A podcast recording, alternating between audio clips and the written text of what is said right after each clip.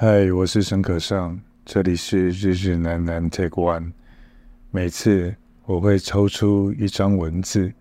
然后只会录一个 Take，用最直觉和最诚实的状态，看看自己将如何面对这些提问。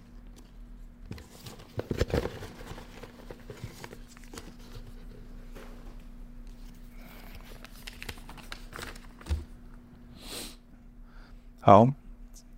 刚刚抽到的题目是：身为导演，如何沟通抽象的概念，让对方或工作人员理解？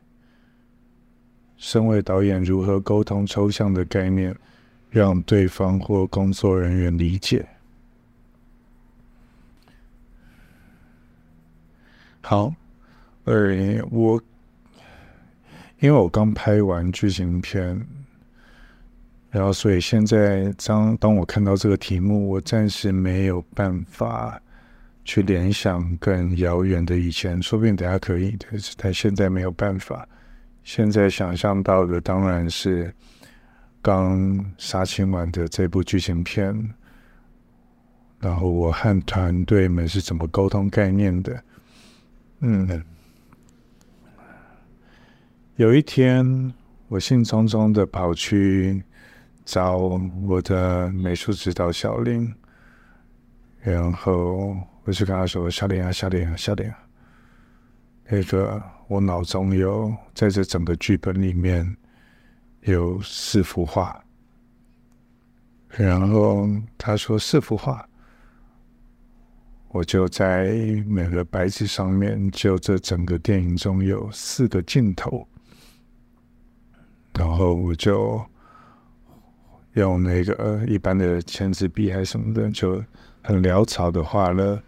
那四个镜头。然后小林跟我说：“哦，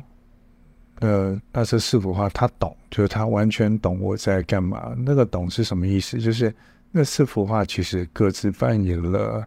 在这个片子中的男主角、女主角。嗯。”所经历的历程中，四个人要改变的时刻，呃，或者说将要改变而未变，或者变了之后重新进入下一个阶段的四个时刻，它有一个共性，它有一个共性，它都是在一个场景中的，不管是窗户的框、帐篷的框，还是汽车的框。还是家中的框，他在或者诊疗室的框，他住在四个空间所造成的框线中，然后表达了两个人的权力位置，还有两个人的亲近位置，然后还有谁出框谁入框的概念。又有一天，我跑去跟那个摄影大补哥讲说：“啊，补哥，补哥，补哥，那个。”啊有两个场景，我觉得他们是同时的，然后他们都刚好在这一个呃场地中，很自然的出现了一个像镜子的或者反射倒影的东西，而这个镜子跟反射倒影，我觉得有刚好符合在那一场戏中，呃，角色们必须互彼此凝视此时。对方究竟是怎么了的那个历程，有点从镜子中看到的不是一个实像，但他明明又是实像，因此他都会有一种演员的站位或者呃分镜的设计去看待呃角色间在呃心中彼此凝望的这一个情情境。然后我还记得那时候在读本的时候。读本通常我们就是会好好的把剧本为什么是这个样子，这个剧本究竟在讲什么，然后它正在进展什么，将会发展什么，脑中的所思所想，尽可能的用具体可沟通的态度，然后说故事给整个团队听。嗯，我觉得说故事给团队听，有些时候说的不是那个故事。更核心的应该是在说，你究竟你自己这个人究竟是谁？因此你是怎么看待这个世界？那你为了这样子看待这个世界，因此你创造了什么样的角色？而这些角色怎么在这个世界中生活？而我们观看着他们的生活，究竟看到了我们自己生命中的什么？这个逻辑是我在读本的时候的逻辑，所以我猜测跟我一起读本的人都应该会觉得我有一点点唠叨，叨叨絮絮。除了讲脚本上的每一场发生的事、场景、样子、模样外，有些时候我会插出去，有一些啊，我我讲到这一场的时候，我联想到在某某场的时候也是这个样子，它是一样的意思，它是一个映照或一个对比。或者有些时候会突然讲一讲、聊一聊，就说不行，这边我一定要从车子外面拍，我绝对没有办法进入车子里的空间。或有些时候倒过来，我一定要在车子里面那个空间才我没有离办法离开车子那个空间。诸如此类，所有的讯号，其实在读本和跟各族的谈的过程中，会一一留下非常非常多的呃呃期待，就是心中脑海中的期待。那慢慢的，我觉得美术指导他会开始啊。我记得小林的时候，他我们在定义这整个世界的时候，然后我一开始是用河流，我是用河流的的概念来定义的，就水的概念，就从山上的水一直到大海的水，然后中间会有很多的支流啊、分布啊。我一开始这样定义这个概念的。然后，所以因此决定了我们的场景可能会分布在什么样子的区块，然后因此它会是一个什么样氛围的世界。但是我觉得最美妙的是，同样是创作者的美术指导，他有些时候他理解了你的创作概念，他感觉到你的创作概念，但是因为他个人的专业跟美感的想象力跟跟所有累加的一切的的的概念思考，他会。他有一天提了一个好棒的 B 的的那个 PowerPoint，然后一开始就是一棵大树，他觉得这不是水，这是一个大树，然后这个大树啊有大树干，然后会分支，会会分流，然后会变成这个巨大的大树，它会有影子，它会有影子映照下的世界跟影子外的世，影子内影子外的世界。我觉得那概念非常棒，然后从这一个支流里面又开始去细分，当一个大树干长这样的时候，这是某一个角色，因为某一个角色它是这部片的最的巨大的阴影，所以我们用那个阴影的概念想，所以场景的明度、亮度，然后场景的写实或抽象，慢慢被定义得越来越清楚，甚至色彩。但我记得其中还有一些非常有趣的讨论，就是。当我们什么叫做逃离，什么叫做留在原地，什么叫做改改变，什么叫做不想改变，这中间有很多人在心灵上或角色在心灵上面的穿梭跟，然后穿梭跟变动。然后那时候小林提出一个非常有意思的字眼，叫做结界。那结界我觉得是非常概念，非常棒的概念，因为就如同呃我当初最一开始讲的水这件事情。就是我们要从这样的水域到遥远的一个水域，中间其实它是一路穿梭的历程。那个穿梭历程有些时候意味着逃离、逃避，有些时候意味着期待与展望。所以后来我们就慢慢的塑造出一个比较在城市中心一直到远离城市的这个历程，有一些结界。那结界的具象表现其实就是隧道啦、桥啦、甬道啦。好，这样子的一个概念，就慢慢的再把场景的模样、气质、整部片的调性，好像慢慢定义下来。所以我觉得，好，回到呃沟通抽象概念这件事情，其实我不觉得有什么特别的法门，而是我觉得抽象本身大概就是一部片最重要的核心与灵魂吧。所以一直反复对抽象的概念再三的厘清，我觉得那个是全部，而不是具体的一下子就要落到执行面上。那那我觉得那一个，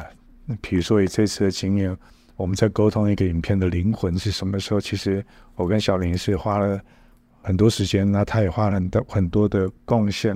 然后所以就是在最后在因此因为那个灵魂比较确定，所以骨干就比较出现了。那那个出现之后，你就开始对角色有想象，对造型有想象，对场景有想象，一切就开始慢慢运转了起来，打造了一个具有灵魂的世界。所以讲到这边，其实我依然觉得我们的沟通还是抽象语言。那我们这前面有没有拿出一些影片沟通呢？当然有。好，我们能拿出一些北欧的电影，那我有拿出一些法国的电影。然后，但是事实上，我觉得常常拿已经现有的 case 来沟通，我往往觉得那个是，呃，是一个沟通的语言跟工具，但是它比不上，就是创作团队之间彼此用抽象可理解的生命经验，然后去不停的去挖掘彼此的交叠处和理解彼此的困惑处。我觉得那个历程是更像是能够抽丝剥茧找到电影灵魂，因而产生具体判断的一个核心。同样的，我这次摄影跟陈大璞璞哥，璞哥一开始跟我沟通的时候是用油画，他找了很多很多不同的画家的油画。那我后来有点理解，就是我过去在沟通中常用照片。我常用照片，但璞哥这次跟我沟通用画。但我觉得画有一个非常有意思的，是和照片不同的。照片是现实世界发下的瞬间一个截取，然后这个截取之后，它会当然在暗房啊或者后面的裁切上面，你还是有非常非常多故事性的可能性来做。但是它的基底依然会是一个呃写实世界发生的那零点几秒的事情。那样子看到的世界，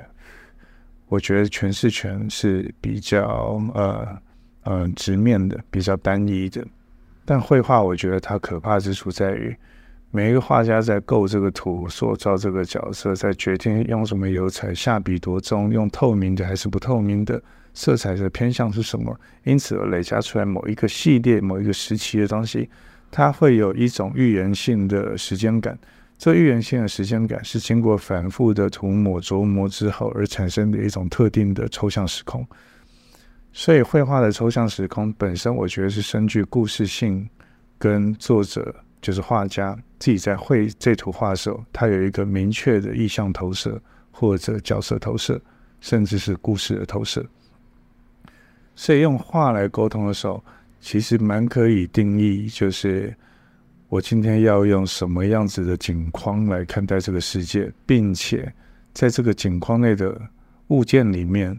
什么东西是什么样的光影是一个核心，然后什么样的色彩是一个核心，最重要的是摄影机和人之间的距离是什么样的距离是核心，用什么样的 size 来看待是核心，那究竟是一个稳定的看待，还是一个手持的看待？种种，我觉得这些所有的抽象概念，在每一次的沟通中，都反复的回到了剧本，回到了角色，回到了情节，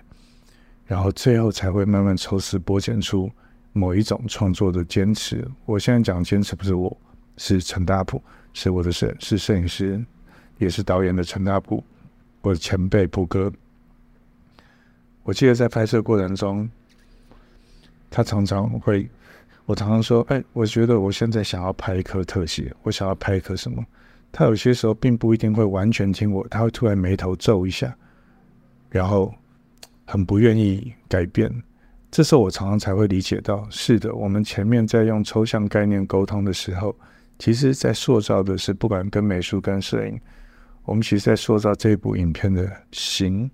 那那个形体其实是一个抉择，是一个决定。那个抉择决定，其实透过前面的所有抽象概念沟通后而产生的结论，但是在拍片过程中，有可能因为每天都在拍，或者有些时候看得太看角色看得太入迷，而有些时候会忘记那样子的抉择，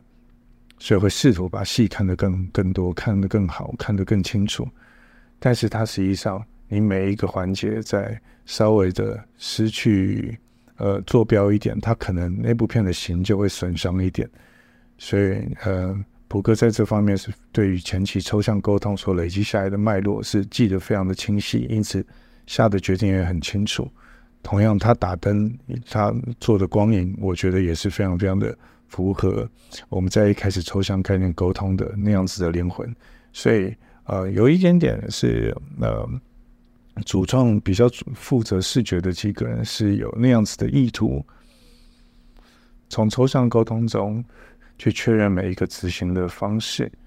但是，一旦决定决决定了这样的方式之后，一直执行下去，它恐怕就会是一次。呃，至少我现在觉得这整个创作过程是非常有意思的。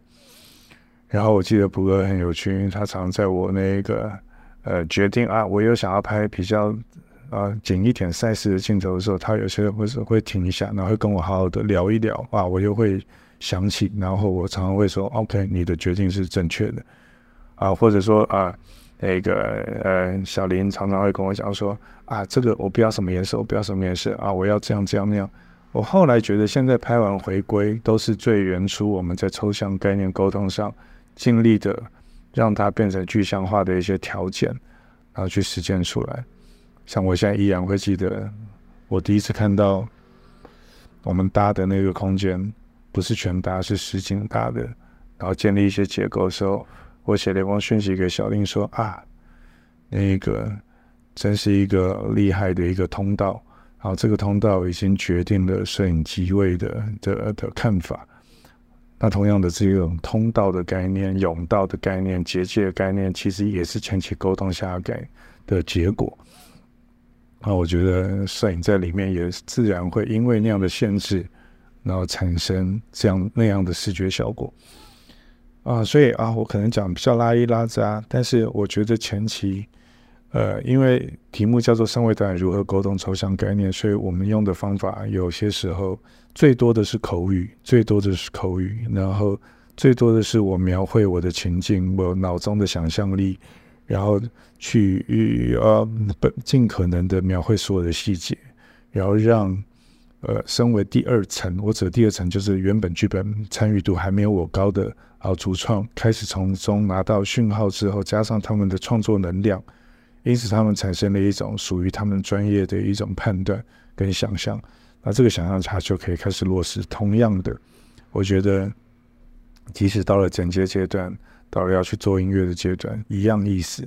一样意思。我之前已经跟做音乐的伙伴和呃要的剪接师，好，我们沟通的也常常是借由先由外部，外部就是某一些片子，接着是某一些图像。接着是某一些手上的绘画，自己画的一些绘画，接着借由一些文字，接着借由口语说故事，然后不停的、不停的，就像我们跟造型沟通也是一样，我们不停的在描绘这个人是谁，因此他会怎么想象，他会怎么做事，他会戴手表吗？他会戴什么样的手表？他会在什么样的情境穿什么样的衣服吗？他他会吗？他会把皮夹放在口袋的吗？还是会放在包包里？他是会带包包的人吗？种种种种种种种种种种，我们描绘了各式各样的具体情境，去让故事中剧情片中的这些角色，他是像是一个活生生的人。那这个里面，我觉得抽象沟通固然是概念，但是有些时候抽象沟通的诱发，其实也是会来自于写实经验的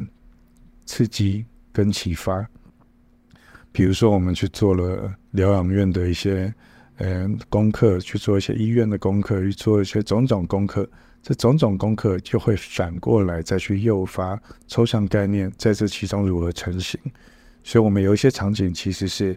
和原本想的在第一次 brief 的时候是完全是彻头彻尾的不同，但是也是因为真实世界的不断诱发，我们再重新梳理那个条件，所以开始让呃事情慢慢的落实。所以至今，我当然没有办法确认，身为导演要如何沟通抽象概念让工作人员理解。我并没有找到一个钥匙或一个方法。但是对我来讲，导演是在说，导演不管在说拍拍什么电影，那个终究是在拍自己。那自己是谁？我觉得很坦诚的让团队知道。然后，并且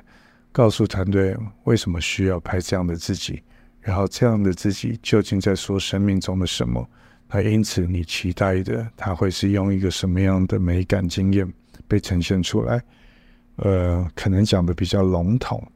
对，但是对我来说，嗯，拍电影、拍纪录片，它本来只要是影像创作，你做摄影作品，你做平面摄影，你做任何的，啊、呃，我认为在我的世界里面，创作本来就是抽象概念的具象化，所以没有什么比抽象概念的沟通和互相理解来的重要，而。最后落实成什么的执行面，我永远会觉得那个是在最呃很后端、很后端，当前面的抽象概念确定之后才去执行的。所以，好吧，硬要下个结论的话，我只能说我很幸运碰到整组这么棒的工作人员，而我唯一能够做的就是不断的叨叨絮絮，不断的诚实分享，不断的用手、用文、用手画、用文字。去让他们认识我，然后不停的释放出我的期待和我的需要，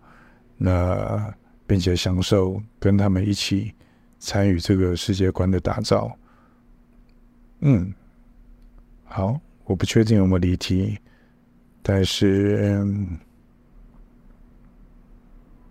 就像是现在在录这个吧。